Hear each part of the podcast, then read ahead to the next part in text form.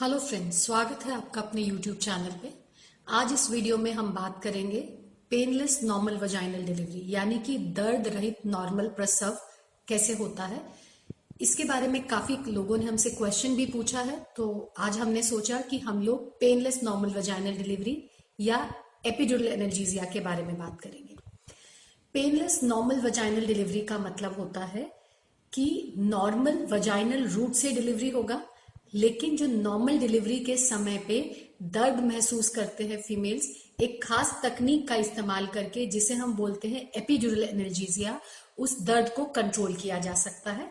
और ये दर्द इस हद तक कंट्रोल कर सकते हैं कि ऑलमोस्ट हंड्रेड परसेंट कभी कभी हंड्रेड परसेंट पेन रिलीफ लोग बताते हैं। आजकल के टाइम पे जो एक बहुत बड़ा लिमिटेशन है जिसके चलते लोग नॉर्मल डिलीवरी से कतराते हैं वो ये है कि, मैडम, इसमें पेन बहुत होता है हमें पेन बर्दाश्त नहीं होता तो जहाँ तक हमारा फोकस रहता है कि हम प्रिपेयर करें प्रेगनेंसी के शुरुआत से ही कि एक नॉर्मल डिलीवरी जो है, वो सबसे अच्छा माध्यम होता है बच्चे के दुनिया में आने का। ठीक है, इसमें दर्द होता है, लेकिन अगर हम लोग मेंटली प्रिपेयर रहते हैं, एक पॉजिटिव एटीट्यूड को डेवलप करते हैं रेगुलर एक्सरसाइजेस अपनी प्रेगनेंसीज में रखते हैं प्रॉपर तरीके से वेट गेन करते हैं प्रेगनेंसी को जितना हो सके कॉम्प्लिकेशन से फ्री रखते हैं। अपने आप का इमोशनल क्वेश्चन जो है, अपने पार्टनर के साथ, अपना पर्सनल इमोशनल लेवल को स्ट्रांग करके रखते हैं। हम लोग मेंटली प्रिपेयर होते हैं इस चीज़ को लेकर के कि जो नॉर्मल डिलीवरी है, वो बेस्ट रूट होता है डिलीवरी का। अगर किसी वजह से नॉर्मल डिलीवरी नहीं हो पा रही है तो ही सिजेरियन का इस्तेमाल करना चाहिए।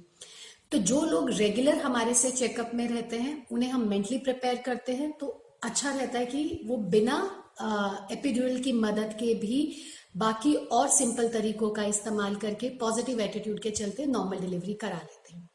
लेकिन कुछ फीमेल्स ऐसी होती हैं जो कभी हमें लेट ज्वाइन करती हैं या शुरुआत से ही ज्वाइन करती हैं, लेकिन उनका पेन थ्रेश बहुत कमज़ोर होता है।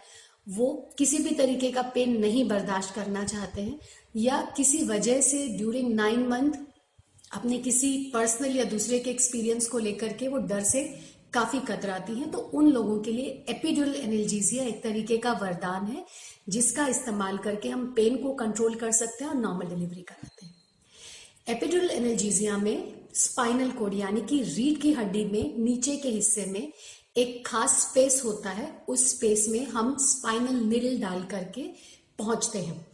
और उस निडल के ज़रिए कुछ खास तरीके की दवाइयाँ उस स्पेस में एनेस्थीजिया यानी कि जो बेहोशी के विशेषज्ञ हैं, वो वो दवाइयों को स्पेस में डालते हैं।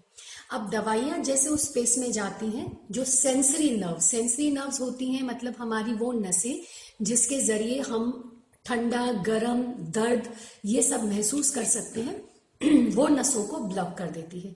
लेकिन मोटर नर्व्स मोटर नर्व्स वो होती हैं जिन नसों के चलते हम लोग कोई एक्टिविटी कर पाते हैं, जैसे कि चलना, ज़ोर लगाना, बात करना, हंसना, ये सब हमारा इंटैक्ट रहता है क्योंकि मोटर नर्व्स को ब्लॉक नहीं किया जाता है, सिर्फ़ सेंसरी नर्व्स को ब्लॉक किया जाता है।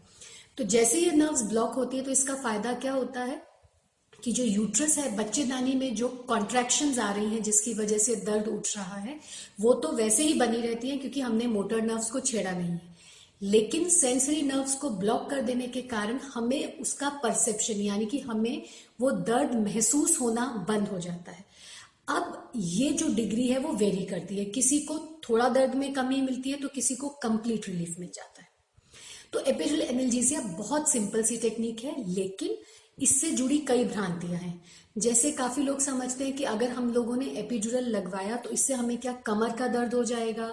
इससे सिजेरियन तो नहीं हो जाएगा? इससे माँ या बच्चे को कोई नुकसान तो नहीं है? या इससे बाद में बच्चे को कोई तकलीफ़ तो नहीं होने वाली है? बिल्कुल नॉर्मल सी बात है। अगर हम लोग कोई भी आर्टिफिशियल इंटरवेंशन करते हैं तो उसके साथ में थोड़ी फ़ायदे हैं तो थोड़ा नुकसान भी होता है। लेकिन अगर केयरफुल सिलेक्शन केसेस का किया जाता है जो एपिडुल एनर्जीजिया देने वाली टीम है, वो एक्सपर्ट है और कुछ बातों का अगर हम ध्यान करते हैं तो इस प्रोसेस में कॉम्प्लिकेशंस ना के बराबर होती है। जो थोड़ी बहुत कॉम्प्लिकेशंस हो सकती हैं, वो ये रहता है कि बीपी जो है, क्योंकि जैसे सेंसरी नर्व्स ब्लॉक होती हैं तो ब्लड प्रेशर फॉल कर सकता है। लेकिन इसे हम आईवी फ्लूइड्स दे करके कवर अप कर सकते हैं। अब क्योंकि सेंसरी नर्व्स हमारी ब्लॉक हो गई हैं तो हमें किसी भी तरीके के सेंसेस का, छूने का, सर्द, गर्म का या कोई भी महसूस होना बंद हो जाता है। तो इसकी वजह से हम चलना फिरना, जब तक कि एपिड्यूरल के असर में चलना फिरना पॉसिबल नहीं हो पाता है तो बेड पे रहना पड़ता है। इसी तरीके से यूरिन जाने में भी दिक्कत आ सकती है, क्योंकि वो सेंसेशंस खत्म हो जाती हैं। कभी कभी एक्सट्रीम केसेस में अगर ब्लड प्रेशर बहुत लो हो जाता है तो उसका असर बच्चे की हार्ट बीट पे पड़ सकता है, जिसकी वजह से वो हार्ट बीट टेम्परेली कम हो जाती है, लेकिन ज़्यादातर केस में वो वापस रिकवर भी हो जाती है।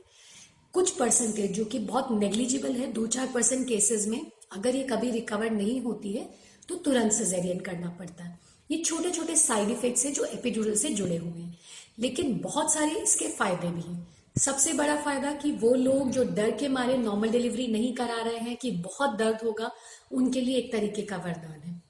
सेकंड क्या होता है कि जब एपिड्यूरल एनर्जीजिया दिया जाता है तो वजाइना जो योनि मार्ग है जहाँ से बच्चा पास होता है वो मसल्स रिलैक्स हो जाती हैं जिसके चलते बच्चे का नीचे स्लिप डाउन होना बर्थ केनाल से पास होना वो इजी हो जाता है। अगर किसी वजह से आ, हमें वैक्यूम या फोर्सेप्स डिलीवरी करानी पड़ रही है कि बच्चा बहुत बड़ा है या मदर बेयर डाउन नहीं कर पा रही है तो अगर एपिडुरल लगा होता है तो वैक्यूम या फोर्सेप्स लगाना बहुत आसान हो जाता है और मदर को पेन भी नहीं होता है। एपिजियोटमी यानी कि नीचे के रास्ते में कट दे करके आजकल ज़्यादातर डिलीवरीज कराई जाती हैं बिकॉज़ ज़्यादातर इंडियन जो फीमेल्स हैं, उनका पेल्विस इस तरीके से होता है कि बिना एपिजियोटमी दिए नॉर्मल डिलीवरी कराना बहुत मुश्किल होता है। तो अगर एपिड्यूरल एनर्जीजिया दिया जाता है तो एपिजियोटमी देना, नीचे कट देना, वो भी आसान रहता है, उसको रिपेयर करना भी आसान रहता है। और उसके बाद जो पोस्ट ऑपरेटिव कंफर्ट है मदर के लिए, वो भी बहुत अच्छा हो जाता है। तो ये फ़ायदे हैं एपिड्यूरल एनर्जीजिया के। सिर्फ़ जो कुछ चीज़ें हम बार बार बोल रहे हैं कि आप अगर कभी एपिड्यूरल एनर्जीजिया का इस्तेमाल करना चाहते हैं तो खुल के इसके बारे में आप अपने डॉक्टर से बात करिए। आपके डॉक्टर को डिसाइड करने दीजिए कि ये आपके लिए अच्छा है या नहीं है। और जहाँ कहीं पे भी आप एपिड्यूरल ले रहे हैं, ये एश्योर करिए कि वहाँ की टीम एक्सपीरियंस्ड हो एक्सपर्ट हो एपिड्यूरल देने में। अदरवाइज़ एपिड्यूरल का नुकसान भी हो सकता है। लेकिन ज़्यादातर केसेस में ये बहुत अच्छी चीज़ है और इसका इस्तेमाल होना चाहिए। आप खुल करके इसके बारे में अपने डॉक्टर से डिस्कस कर सकते हैं। Thank you